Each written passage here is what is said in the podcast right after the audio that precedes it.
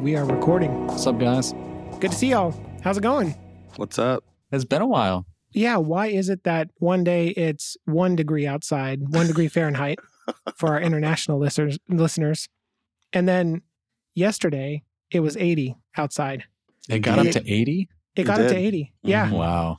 And then Yeah. we spend all summer running our air conditioners here, and we're still able to stay on the grid, and, and power is very consistent. And then we get three inches of snow, and then we turn Texas into some dystopian future where maybe you get power, maybe you don't. Certain people, they didn't lose any power. Others Yes. were out for 50 hours. All sorts of runs on the grocery store and warming centers were created so people could go and warm up. And then those got cut power. And it was crazy. It was what a what a bizarre week. Nothing like a nice warming center in the middle of a pandemic. That's right. We were not able to record last week. Igor, I think you had it worse out of all of us. Yeah, your power was out for like extended time, right? Yeah, I woke up Monday morning, just almost middle of the night to go to the restroom. And I'm like, boy, it's a little chilly in, in here. That's weird. And I walk to the restroom and I flip my light switch. And I'm like, oh, the light's not working. That's weird. And then I'm like, something's off here. So I check my nest. I go to my nest. My nest is completely off. I open up my blinds and everywhere's dark. And I'm like, well, but it's the middle of the night, you know? So then I pull up the news and it's like reports that intermittent power shutdowns and but they're only going to last 15 minutes. And I was like, oh, okay, no, no big deal. 15 minutes. I'll just go back to sleep and get an extra blanket. It was not 15 minutes. Spoiler alert. We got really close to a full blackout, I think, like minutes or an hour away from, which is seems really crazy to me. But what's even more crazy is I didn't lose power at all throughout all of it. I sat there in the dark, shivering cold, and cursed you, Charles. I was like, oh, Yeah. I bet Yeah. he's warm and happy right now. And somehow that makes it even worse. No, I don't know. Oh, no, I'm happy you didn't lose power. That's that's awesome. For our listeners that maybe care, maybe don't, Charles, you're in the process of moving. hmm Are you saying that you lost power in either location? Were you just in one the whole time? Like, how, how did that work out for you? Yeah. So the apartment that I was leaving never lost power. And the house that I'm moving into never lost power either. So, oh, so you just- had a double win. Yeah. Wow. I stayed at my house Man. the whole time, but Charles literally had two places that were lit and warm. Well, Thanks for the invite, buddy. yes, I'm just a terrible human being. I'm sorry. That's not true. You were checking on your team and, That and I- you were very active. Yeah. So I think we had a few people that had more consistent power and internet than others. And I do, Mhm. I'm pretty proud of the job that everyone did, making sure people were okay and had food and regular check ins. And Yeah. Slack was very active around, hey, do you have surplus food? Could you get it to somebody if they need it? Regular communication. I thought it was a really well run from our company, from our people. It was all, you know, very human, didn't overstep, but let everyone know that support was around. So I was really pleased. Heartwarming stories of people taking other people in, you know, who really lost their home because the pipes burst and their living room was flooded and stuff like that. And yeah, stories like that unfortunately get drowned out by the people pointing fingers about why the grid went out and stuff like that. And it's just, a, it's a shame that those human stories don't really get the attention that they deserve. The mm. heroes. Yeah. So Igor, Igor, I didn't have it as bad as you. I somehow knew the power went out around two or three. I think the the fan we had on in our room or something cut off and it woke me up and it would come off and on every 15, 30 minutes, which I thought was weird. And then when we woke up that Monday, we had no power and we were on a pretty consistent cycle from eight or nine hours of no power, no electricity straight, and then three or four with electricity. And the way that it worked was we kept checking our fridge. We didn't have to throw any food out. So that was helpful. And then we have a gas stove. And so two of the nights we cooked dinner with no electricity. We just, you can turn the gas on and then use a lighter to spark the flame. And then we were able to cook a meal. We had some candles, had a couple flashlights, and largely what came out of it pretty unscathed. That I did miss the cutoffs in the morning to make coffee though. So that was a bit of a bummer. It's like power would be on at 6 a.m. and I'd go back to sleep, and and then it, by the time 7:30 rolled around, we wouldn't have any power, and, and then no coffee. Played outside a lot with the kids, threw some snowballs, made some makeshift sleds. So I do feel like we made the most of it. And then this week is just absolutely slammed with everyone's busy, and all my meetings got transferred over. So I'm I'm Mhm. looking forward to the weekend for sure. Igor, I, I remember the story that you told Hmm. the first thing that you did when the power came back on. Yeah, it was, it was a moment of celebration, and I made a stack of crepes. They looked really good. they were we'll awesome. put a link in the show They, notes. they, they tasted really good, and I never make crepes because they're a lot of trouble. Like pouring them out and like watching them and just making sure. And each crepe takes a while, so it's and you make them one at a time. It's not if you have a griddle and pancakes and you can make six pancakes at the same time. You're making like these one after another. And I usually don't like to do it. And as a thank you for having power, I was like, I can finally make crepes. So mix those bad boys up, and I was able to have crepes for the next six meals. So that was great. They were pretty good. Yeah, should have flown to Cancun. That was the real power move yeah, we're gonna leave that one alone. during, during the power outage. I thought about it. I really did. It, it came up obviously later on in the news, but before any of that, you new- thought about migrating somewhere? yeah, I was like, this Warmer, yeah. apartment is miserable. It's cold in here. I don't have any lights. I don't have any power. It's less trouble for me to drive to the airport from where I live to any of my kind of friends or family that were like saying, hey, come over and just stay with us or whatever. And I was like, yeah, I can just drive to the airport. It takes me less than 15 minutes and I could be on a sunny beach drinking a margarita. And I don't think I would have felt bad about it. But I, the thought of going to Cancun de- definitely crossed my mind, or, or really Cabo, not Cancun. Uh, I'm a Cabo fan. We have family in El Paso, and they're on the national grid. I didn't even know that was a thing, and I think they they were relatively fine. So we, we thought about trying to move to somewhere warmer, but the way that it was here, I, I, it, it didn't get bad enough to really have to force it, something invasive or or whatever. over. So you don't really want to drive either. So that was the calculus. Do I do I chill at home and put up with this stuff or do I brave these roads for 45 minutes and hope nobody slams into me? Yes, but we're all here. We The are. following week. Amazing. And and like, Shorts weather outside. shorts, flip flops, and tank tops yesterday. It was awesome. Yes. Yeah, that's right.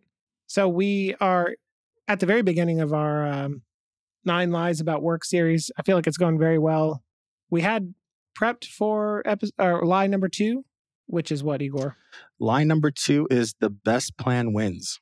Which I was really excited, am Mhm, really excited mhm. to talk about. We don't really have time today to do it justice, but I, you know, thought it would be good to, for us to get together and check in. It, it's good to see y'all, and maybe we can pick up some of our questions from the internet round two, maybe answer one or two of those, wrap up a short episode, and hit line number two. The best plan wins next week. Does that sound good to y'all? Sound, sounds great. I, I feel bad for Cool. Charles when we do that episode because uh, that seems like such a hard thing to attack. It's so obvious that Charles the best has- plan doesn't win. You're in a more difficult situation for sure. We have the benefit of some of the reading the the chapter and getting the context, and then having some time to think about it. Charles is coming in cold, Yeah, so I- I'll be ready. I- I've got a couple of ready. angles that I can use to attack it as needed. excellent. Yeah. I, I have no doubt you're going to bring the heat. So I'm, I'm excited. That's right. That's right. You know, I am still really sad that we don't have listener questions. We still have to take questions from the internet. Hey, if you're listening, Yeah. send us a question. Yeah. Hello at uh, uh, wannagrabcoffee.com. Oh hello. at- Yeah. yeah. Email us anytime. Hello at wannagrabcoffee.com. Oh or if you know us on LinkedIn, just send one of us a LinkedIn DM True. and Yep. we'll we'll do that too. Yeah, yeah, yeah. Okay, so we have one question queued up from the internet. You ready? This is the one you can't escape, Charles. I think you tried to escape it last time, but oh. it's going to come back and get you. Yep. As a leader, what is your biggest professional weakness and how do you mitigate it? Yeah, I do remember this one. Biggest professional weakness and how to mitigate. Is that right? Yeah, what are things you do to mitigate that weakness? I guess I'm going first, Igor. I, I can go first. Yeah.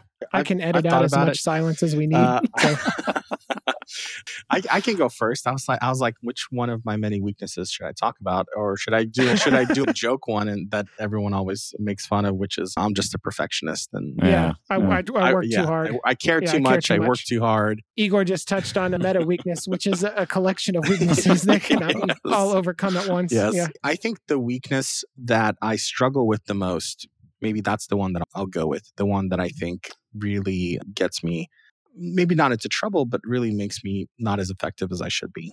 And that is the weakness of just getting bored of things more quickly than I should be. And unmitigated, that can develop a perception and a reputation of somebody that has no follow through. You start an initiative, you get all excited about it, and then it fizzles out because you're just like moving on to do something else. And so that's something that I definitely struggle with, and I still struggle with it. And the mitigations for me is actually temper my excitement at the beginning because I feel like I only have so much burn on anything. And so what will happen is I'll usually burn too bright, too much at the beginning, and I won't have any left to get it to the point where I need to get it so I can hand it over. And what I've been doing is I've been like, okay, it doesn't need 200% Igor right now. Just give it enough to get started. And then you can sustain some of that energy for longer, but always looking for somebody else to take that thing over because I, I know it's going to not be sustainable for me. But some people love running things. I love starting things and uh, I think I'm okay at it. Some people are really good at running things and they they're not inspired to start things. And so for me partnering with the right person, bringing them in and then letting them run it is one of my mitigation strategies. Does that make sense? Do y'all experience that at all? Yeah, which is delegation, right? So you, you have to go into something new with your succession plan already in place and know who's going to take it over and work with them from the beginning to make sure that happens so that you can get the timing you don't get bored and then there's a gap between you trying to hand it off to somebody and that's just a weird limbo zone where things can go really wrong for you. Yeah. Yeah. It, and it doesn't feel like, hey, this person's just dropping this stuff on me. Because if you're intentional about it from the beginning, you can do that knowledge transfer throughout the whole process. Man, that Igor, them. that's such a good point. That is, that's a really good point where even like delegation is such a healthy thing, right? It, it gives a learning opportunity to somebody maybe a little more junior. Something's already baked, so you can have them hit the ground running, frees up time and space for you to work on other things and you go take a delegation item, a delegated item from who you report to. But I, I have always thought about I sometimes I feel like I am dumping something on that I don't want, especially if you're bored with it or you're going to get bored with it. You you have that feeling of I'm just dumping this thing on you that I, that I don't want to do because I don't like it and that doesn't seem fair.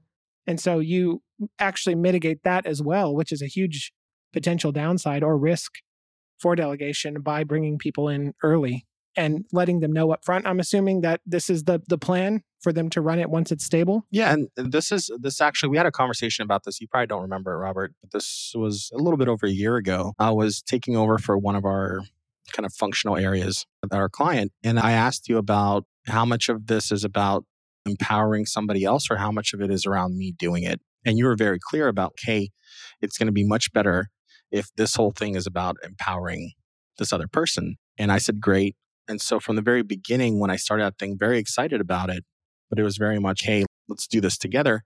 And actually, that person who's you know accountable for that has now changed probably twice, but that's okay because every time it's been like, hey, let's do this together, and and it's not me doing it and then dumping it. It's almost me like still really excited about it, giving it a lot of energy, but like supporting and advising rather than charging the hill myself and asking others to follow.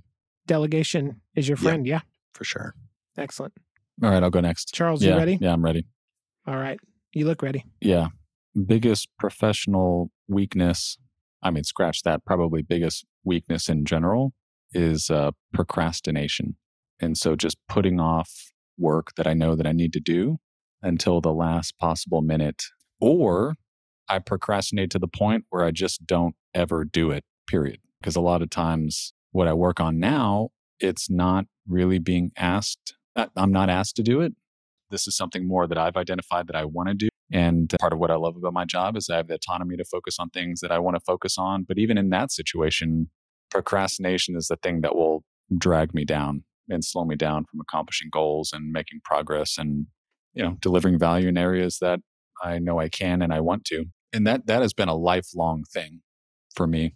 Like Igor, I don't know if for you this whole hey, starting strong and then fizzling out if that's a lifelong thing for you. But procrastination has been it's core to who I am. it's some sort of coping strategy to it, it's it's a it is a coping strategy, I will say. I think there are some things that I'm afraid to do because I don't know in advance that I can do it well. And so therefore I refuse to start because as soon as I start, I'll find out that I can't do it well if that makes sense. and then you're even less likely to do it well because you've yeah. worked yourself into a, a mm-hmm. corner mm-hmm. that has a vicious short cycle. Uh, yep. fuse. Yeah, vicious cycle. Yeah, it's a and a self fulfilling prophecy. It's other reasons why I procrastinate. It's easy to procrastinate on things that I don't enjoy doing, that don't give me a lot of energy, but I have to do for whatever reason because it's my responsibility to do and mine alone. Like it's something I can't delegate. But I think the mitigation strategy is the same. And it's really around setting intermediate deadlines and gaining accountability support from others. And so maybe there's a theme here, Igor, right? To overcome or to mitigate your weakness, you engage others through delegation. I mitigate my weakness of procrastination by asking others to hold me accountable. And so there's this theme here of, hey, mitigation involves getting help from others. And I'm very open when I ask people to hold me accountable as to why. And I'm asking you to meet with me at this day and time to talk about this thing because I need some help making progress on this thinking because I have this other deadline a week later. if I make a deadline for myself and block off time on my calendar to work on it by myself, I oftentimes won't do it.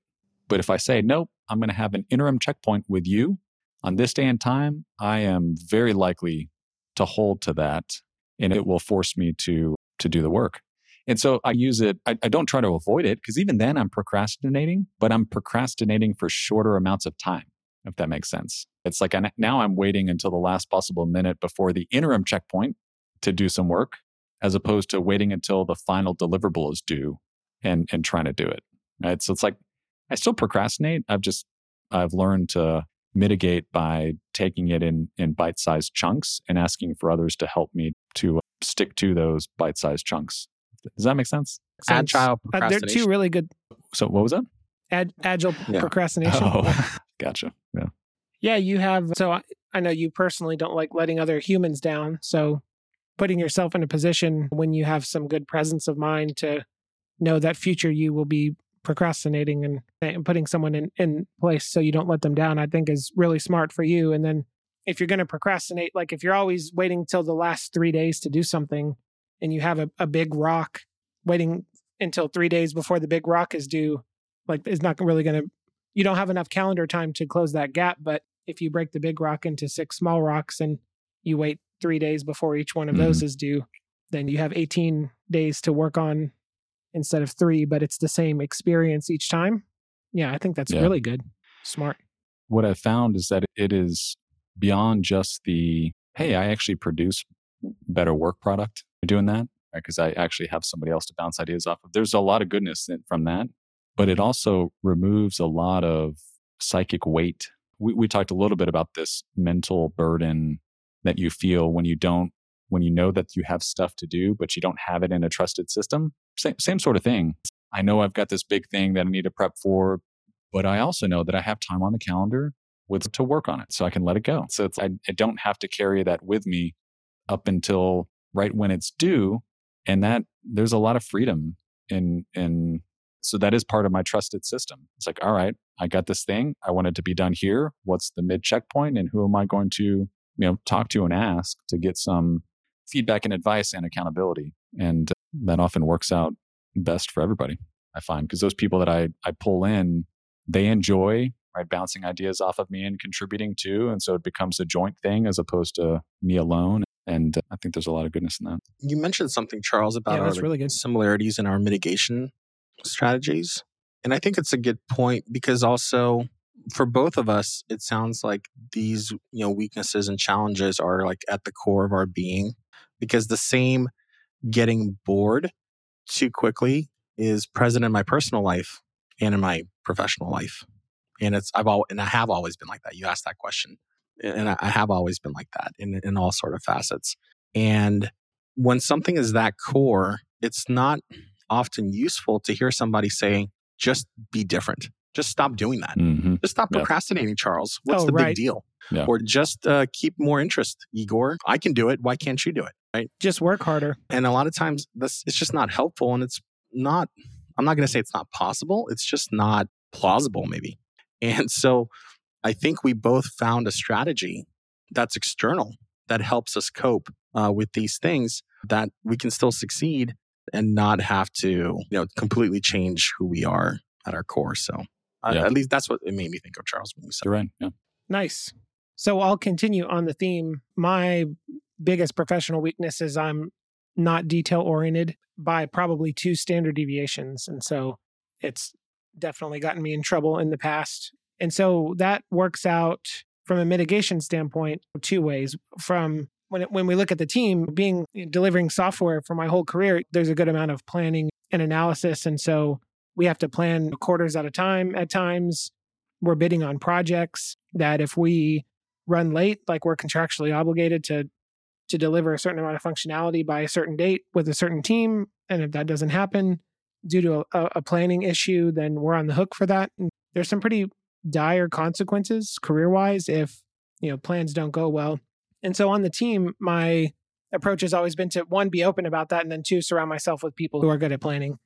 And so if if I'm a lot of that stuff now I can delegate. Before I just had to pretty much confirm, get a second pair of eyes on what I was doing to make sure I wasn't missing anything big. And so that's a big part of, of career success, leadership success is surrounding yourself with people who are good at the things that you're not. And you want to be the dumbest person on the team, right? And you want everyone around you to be better and smarter than you. So that's been a helpful thing for me career wise. Uh, personally, though, stuff just falls through the cracks. Like I just have to be very diligent about OmniFocus, getting my tasks in.